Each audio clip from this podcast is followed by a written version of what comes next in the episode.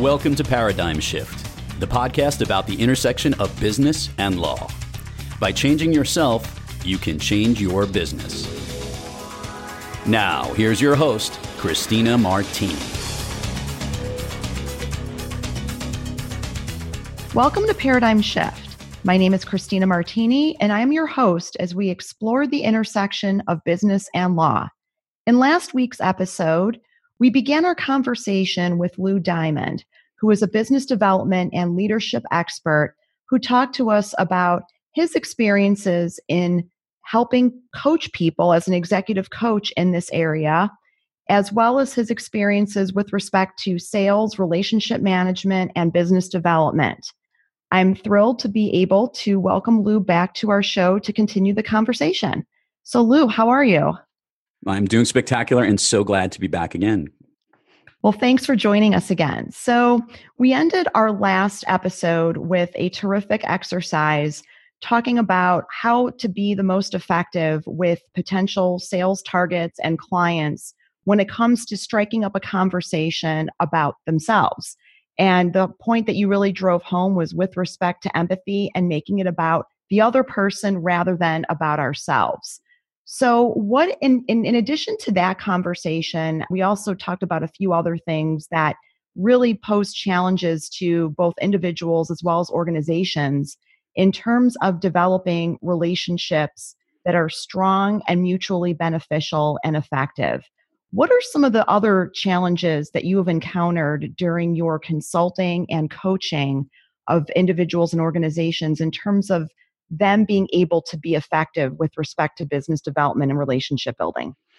Without a doubt, and we, we addressed this in the last episode where I talked about uh, the connecting core and those different muscles. And to review, there's the the safe. It's the super why, being authentic, uh, the power of empathy. I'm jumping letters here, and then the F is what I'm seeing the most common of, and it's called a fearless mindset.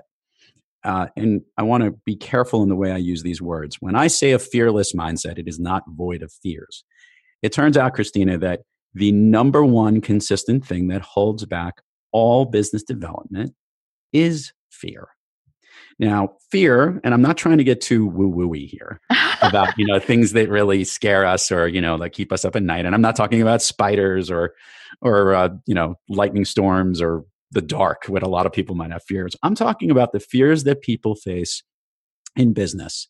And these are the fears of how we position ourselves every day, whether we're a leader, whether we're a top performer, whether we're just coming to work every day and trying to, to make a difference. So, what are some of those fears that you see with people? There are tons of them, uh, and I, I could list them out here as it relates specifically to business development. There are the common ones that come out every single time. There's the fear of failure. There's uh, the fear of disappointment or letting others down. Uh, something I call the imposter syndrome, and that is being afraid that someone might find out that you don't know everything. The fear maybe of being too old to do something, uh, too young to do something. The fear of something new, uh, new technology, a new, a new, business line, something that's out of your expertise. Uh, there there's a lot of other related fears that drill from that and a lot of it has to do with fears that we've had our whole lives and it's a perception of really how we want others to see us and they affect us differently uh, they're one of the most common ones I've seen from top professionals, and I, and I love this because we just did a, a, workshop recently. And what I do in these workshops, uh, which is kind of fun, is we address each one of these fears and we write them down on a card and I have all these different cards, and these cards are pretty big, and we put them on the floor and literally have people stand in their fears to understand what those fears are. Uh, one of my favorite ones, and this comes as I started to say about professional service uh, folks, is the fear of being wrong. There's a huge perception, and let's I'll, I'll slant this specifically: the higher level of education you are, there's a perception of how important it is to be right. Right. And what we what we need to understand is that sometimes we might be wrong. Some it, nobody knows everything. It's a hard thing to understand, but people don't like being wrong. I would argue that attorneys really don't like being wrong uh, because they're actually paid to be right. And we also have licenses too. Yes. So there's various gradations of being wrong, but I think a lot of lawyers live in fear of the ultimate worst case scenario, which is losing your license and not being able to practice anymore. And and we can go back to law school where you're being called on in that socratic method of how you know something and you could be deducted points for for not knowing something correctly or that rewind before that you needed to do well on a certain standardized test or whatnot and get certain scores to get into a certain school that you know you needed to be right so often that you've built this wall around you about being right and let it be known that whether you're right or not is not nearly as important as recognizing as it comes out in business that and specifically as it is in business development that the rule the customer is always right is a tough one to go through if you've been told that you need to be right all the time. Right. so that adage is a very challenging one that holds people back and it limits them.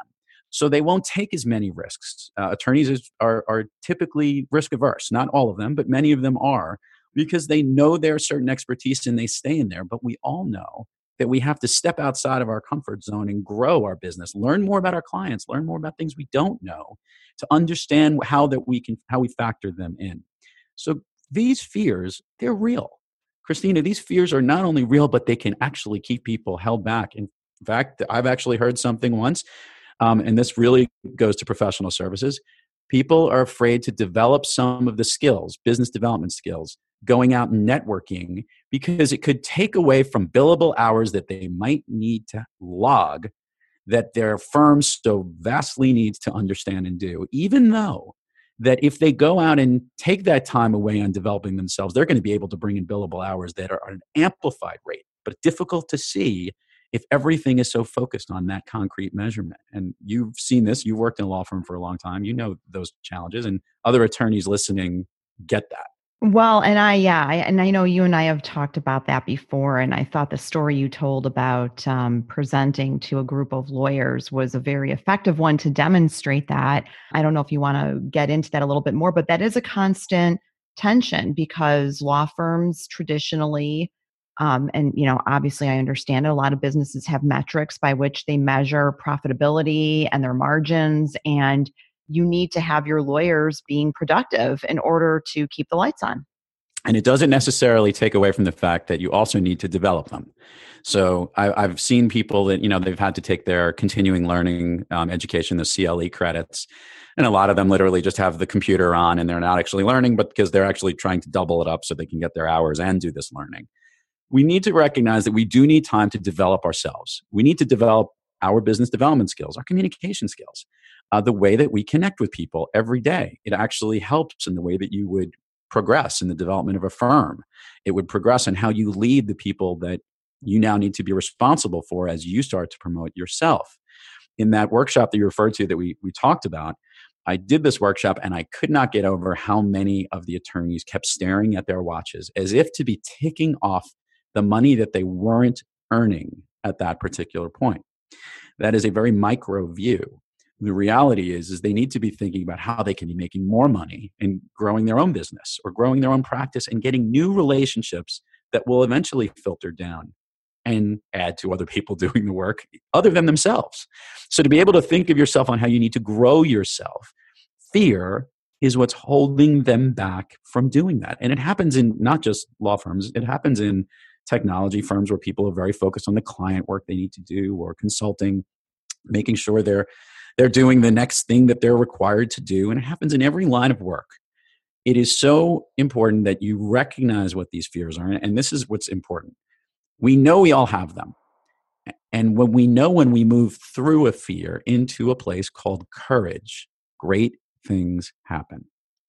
And as I love to say, Tina, you have to be ready to first make the decision that you want to be able to face that fear. That's the first challenge. A lot of people right. aren't ready for it. I've done that workshops, uh, development speeches where people know there's a certain point in their in their life. It's you know I do have to make a change. I do have to get out of this box I've built around myself.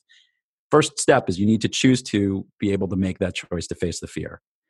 The second choice about dealing with whatever fear it might be is to identify and give that fear a name. I gave a couple of them to you right. failure, age, uh, the imposter syndrome, being wrong. All of those fears, understanding what it is, because you need to be able to understand it to then to be able to take that fear and flip it on its on its head. Well, I was going to ask you about that. How do you how do you help people take that fear once they've identified it and whatever else may be happening and navigate through those challenges to become unstoppable? So we're not going to do a fear coaching exercise on the air like I made you go through the listening oh, episode. that was terrible what you made me go but what we will do here on from a fear exercise is recognize what I do is exactly that. Identify the fear, um, give it a name. You give it a name, and now what you do is you understand what it does to you physically. So in the iteration of saying failure, uh, if you let's say you were trying to make partner this year in a, in a law firm and for whatever reason you didn't have the, the, the new business accounts or the development that you needed or whatever the requirements were and that failure ate at you. But meanwhile you gave a ton of your time a ton of your effort in all of this. So the first thing you need to do is understand what it does to you when you are afraid to fail. Some people won't even try because they're so afraid to fail. You've heard this about people who are afraid of public speaking. Uh, they are afraid to get in front of the audience because you know they might goof or might look silly or maybe like an imposter syndrome. Someone asks you a question and you don't know the answer. All those different fears come up, right, when that happens. Right. But when you've addressed a certain fear and you want to face it, you have to first understand what it does to you. And by the way, it does something to you physically. Sometimes it hurts in your gut, in your neck. Some people get migraines. You won't believe the things that fear does, but it affects every one of us differently. It's debilitating. It's yeah. it can be completely debilitating. I, I, had a guy that literally could not leave his office when he heard that there was going to be an exercise where he would have to get in front of a room of people and tell a story because he didn't feel comfortable speaking in front of others. You're right, debilitating to the point that it literally could not make him move. The um, the the ability to move is so important in everything we do, and it's to move through this fear. So first, know what it does to you recognize what that feeling is. I actually, in a workshop, will literally hone in and make people own that fear and live it and like it's wearing them like a really tight straitjacket. And then we kind of take that straitjacket off and recognize what's the benefit? What does that fear do to you? What does it limit you? Understand what those things are. Where does it hurt? But there's a gift in it. There's a gift in every fear. Christina, one of my biggest fears is mediocrity. The fear of being deemed as average. I like to think I'm above average. I just always did. I think you are. Well, Does we try help? to be. It does. but when you when you're when you when you when somebody says, "Oh, I heard that guy Lou speak. He was pretty good. It was all right." You know, stuff like that drives me. I'm like, "Pretty good. I thought that was awesome. I thought it was great. I want to not be just pretty good. I want to be amazing." And that mediocrity I actually use as a floor. I almost use it like a trampoline. So what I do is when someone if I think of the word mediocrity, I figure out what I can do to launch myself from it. Some people use the fear as a way to, to elevate themselves and move through it. I don't want to be mediocre. I can't stand that word. I want to be amazing every single day. I want to make other people amazing. So, where mediocrity is pretty much the average line for me, I want to use it as the floor. And that to me is the, the mental trick that I do to myself. I take that mediocrity and there's a gift in it. If someone says that there's average, that means I need to work on what I do. That means I have to constantly improve on what I'm at. I use it as a driving force to grow and develop myself. If your fear of speaking in public, you know, start talking and see how it works. Start talk to one person, talk to two, and then recognize that there really isn't a difference between what you and I are doing right now, talking over microphones, as opposed to speaking in front of a huge audience. You need to take steps to move through courage. And you, the first thing is to identify it. The next is know what it does to you, and then to flip that fear on its head to say, what's the gift in that fear, and how do I spin it around? Am I afraid to fail? Yeah, guess what? Most the best baseball players in the world fail seven out of ten times. You know, hey, if I get three right, that's pretty damn good. That's Hall of Fame quality. Let me understand and appreciate that. That's the type of mindset you need to get yourself in. That's owning the fearless mindset of how you'd move through those things that hold you back. And when you do that in business development, Christina, it just the accounts just come in because people want to work with that fearless attorney, consultant, professional because that's the type of person you want to have on your team. That's the partner you want to take on.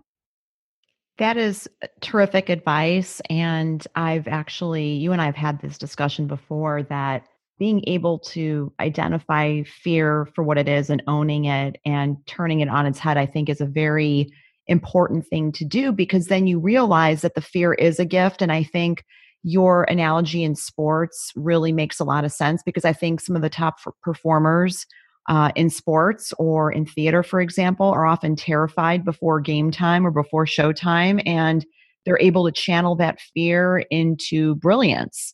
And I think that there's a lot in what you just said.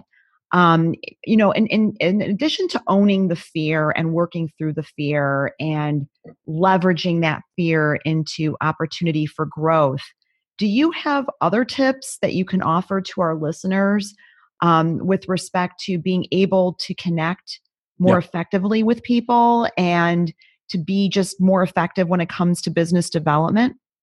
So I, will go to those other two muscles that we haven't covered. You know, we, we touched upon being empathetic.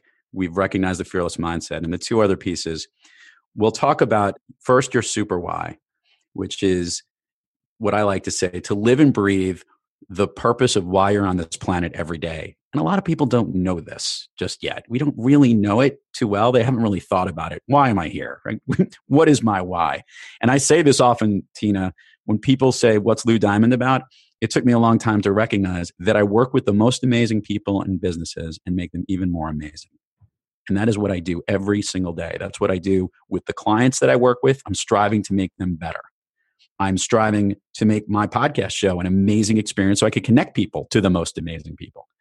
And in opportunities like this, where I get to get my message out to the masses, I want people to know that this is the type of way that you need to be so that everyone can be this way. That's using my master connecting skills, my super why, is why I do what I do.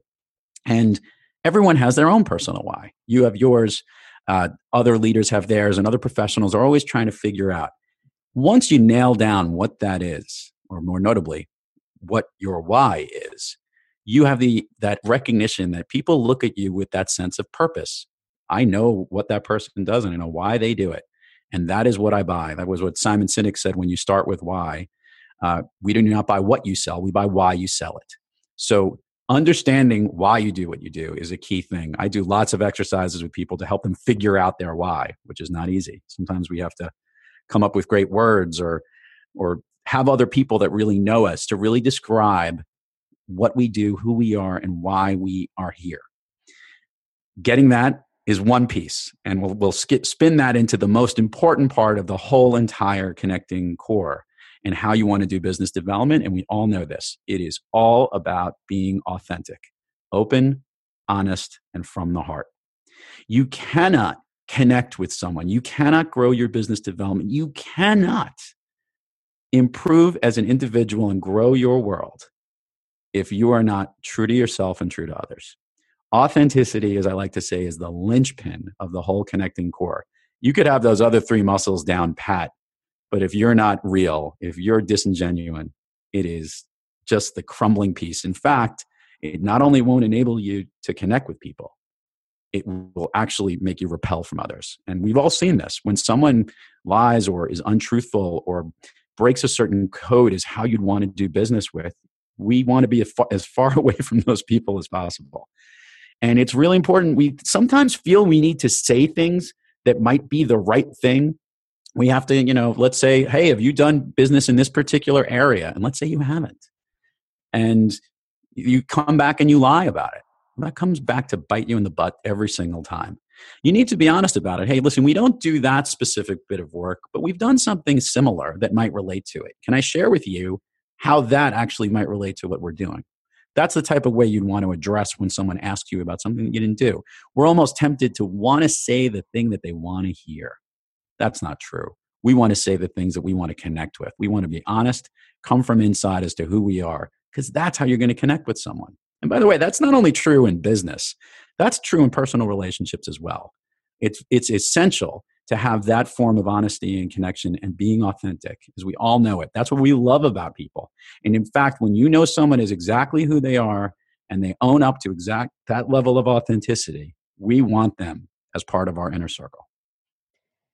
You know, you've made some incredible points. I think, you know, the authenticity piece, just taking the last piece that you talked about, you mentioned a lot about being authentic with other people. Do you want to make a quick comment about being true to yourself and what that really means. I think everybody knows what the words mean, but I think it's, you know, as as with most things, it's actually practicing it. Yeah. Do you have a couple of comments based on your experience about people you've seen who may be true to others in terms of what they say, but really have a hard time and struggle with being true to themselves? It's such a great point. There is a reality, and let's let's make this clear that having a master connecting core does not mean that you can do everything. And great leaders are the ones who actually know what they do really, really well. They know why they are here, and maybe more importantly, they don't try to take on too many things that they can't do. This is true about business development uh, components.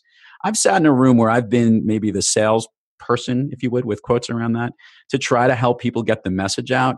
And maybe there was a technology sale or a, a much more detailed level information that I didn't really know too much about, but maybe tried at times to do that to step up into that role as opposed to saying, you know, I don't know the answer to this, but I'm going to bring the right person to you. If we don't do that, then we're not being true to ourselves and we're not really doing what we do best.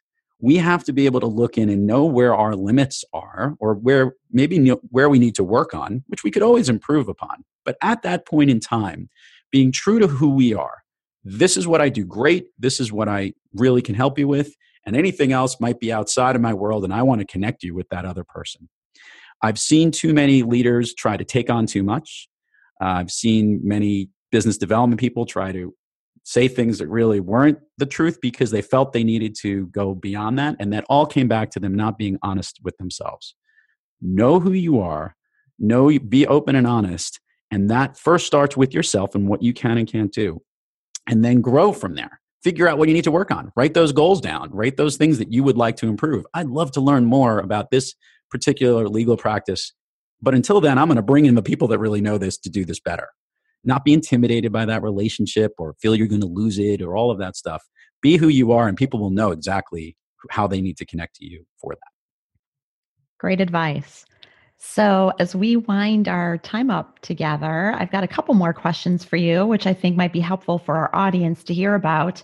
So, based on your experience in working with individuals as well as organizations, what are some of the misconceptions that you think people have about business development that may be helpful for people to hear? my, my biggest misconception, and it's really funny, uh, I want to make this clear sales is not a bad word.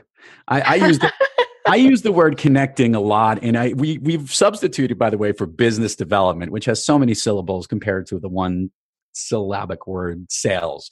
But sales has always been associated with something negative. Now, sales is a result, it's a function, it's part of the business development process. As I actually kind of double click and bring that view a little bit up, it's part of the connecting process.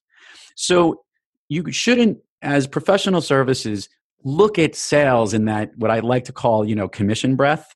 Christina, commission breath is that guy that's had like two or three cigarettes, four cups of coffee, and runs right up to you, and he only cares about the sale. And he gets right in your face, and he's like, "Hey, you, you, want that car? Let me tell you about it. I got a deal for you." Right? That that's what we think of when we think of sales, because that's kind of where sales has been um, for a long time. People being pushy and inauthentic and not the way you want to deal with, uncomfortable and almost repulsive in a way that word is you know the word sleazy is a derivative of the word sales which is a bad component of it but sales is a great thing look we can't live without sales we just never really had good words and vocabulary to use it to get away from it i do love this story that i went to a sales conference once and a guy handed me a business card and it said top line enablement growth and I looked at him and I said, That is the longest description to describe that you're a sales guy. Um, but business development, get over the fear that you are helping to grow a business. It's a good thing. Without those revenues, without those additional um, top line numbers, you don't grow. It goes away. Businesses die without it. So get over the misconception of that. Shift it in your mind to the what you need to do to get more sales, and that's connect. And that's the key part. It is not about the result and be focused on the number and the cha-ching and making sure you ring the register. It's about that relationship that's going to bring not just one sale, it's going to bring numbers and numbers of sales thereafter. Awesome. Do you have any other misconceptions you want to share with folks? I have, I have a lot of them. I was looking at the clock, was making sure I was being timely. Uh, the other thing, which, which which we haven't done today, and uh, those who listen to me in the podcast uh, have heard me say this. I sign off every show. I say, "Be brief, be bright, be gone." It was a message that was given to me a long time ago that was really about making sure that you get your main point across and don't overstay your welcome a little bit. Uh, if you if you're a good listener, uh, the the rule that this applies to is something that should be the number one rule in business development. You were born with two ears and one mouth. Use them proportionally. Listen more than you speak, and when you do speak, say something that really connects to those that you are trying to connect with. So you don't always have to keep talking to justify a good point. Sometimes that really concise message is all you need. That's great advice. I haven't been following it. I've been chit chatting on this show all, all, show long. oh no, you've given you've given us some great insights, and it's been really terrific. And I can't believe that we're almost done here. Yeah. Um, so why don't you just tell us real briefly about what's in store for you now? You've got this terrific business. You're doing incredibly important work. I've really enjoyed our collaboration together and look forward to continuing to collaborate into the future. Do you want to share with listeners real quick what's in store for you going forward? Yeah, absolutely. I'm I'm I'm excited about. I'm stealing this from one of my uh, one of my clients. I did this at a workshop because I'm not the one who came up with it, nor is he, but it's such a good one. I'm excited about 20 Great Teen because that's what I'm actually looking at right now. Is what an opportunity this year is. Uh, there's the I'm doing a lot of keynote speeches and doing some more marketing stuff, which is putting some fun video together, some evenings of learnings and helping people really connect. I am actually continuing the, the podcast show of Thrive Loud continues to just launch. we had started off one show a week, went to two, now we're at three. We've got best of uh, episodes coming out, these little Thrive Loud bites that are spectacular marketing uh, lessons and really great sales and business development points uh, that get to the heart of really connecting, which is which is so much fun. And uh, I'm actually doing something uh, in addition to my Thrive Loud podcast. We're doing something called Greenbacks, which you'll hear more about throughout the year. Uh, me and a lovely co-host, uh, Nina, uh, excuse me, Natalie Molina Nino, which is a tough name to say, but she and I are hosting a show, and we're doing something about recognizing the business of of green business that's out there.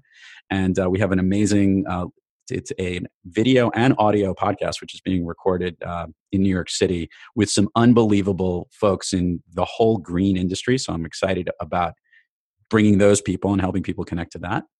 And uh, there's another book in the works, which will be excellent towards, towards next year, more of a 20 whatever 2019 would be. I guess 20 Great Teens really good. We're going to have trouble coming up with a nickname for that.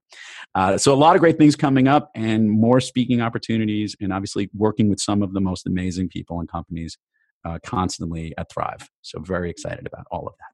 Well, and let's not forget the wonderful voiceover work you do. So those listeners, so those listeners out there who have noticed that my intro and outro sound a lot like you, it's because it is you. well, well, first of all, I was honored to to be the voice of this incredible podcast, and it it was it was a lot of fun, and it was probably one of the, the, the, best things to do, I must have said the word Christina Martini a hundred times. And more notably, I must have said no. You know, all, all the all, all, the ways of doing it. There's a lot of great voiceover work that I've done from podcasting. And uh, but to be the voice of this show is really, really cool because I think uh, as I like to connect with all the people, I think you and I have connected over the time that we've met.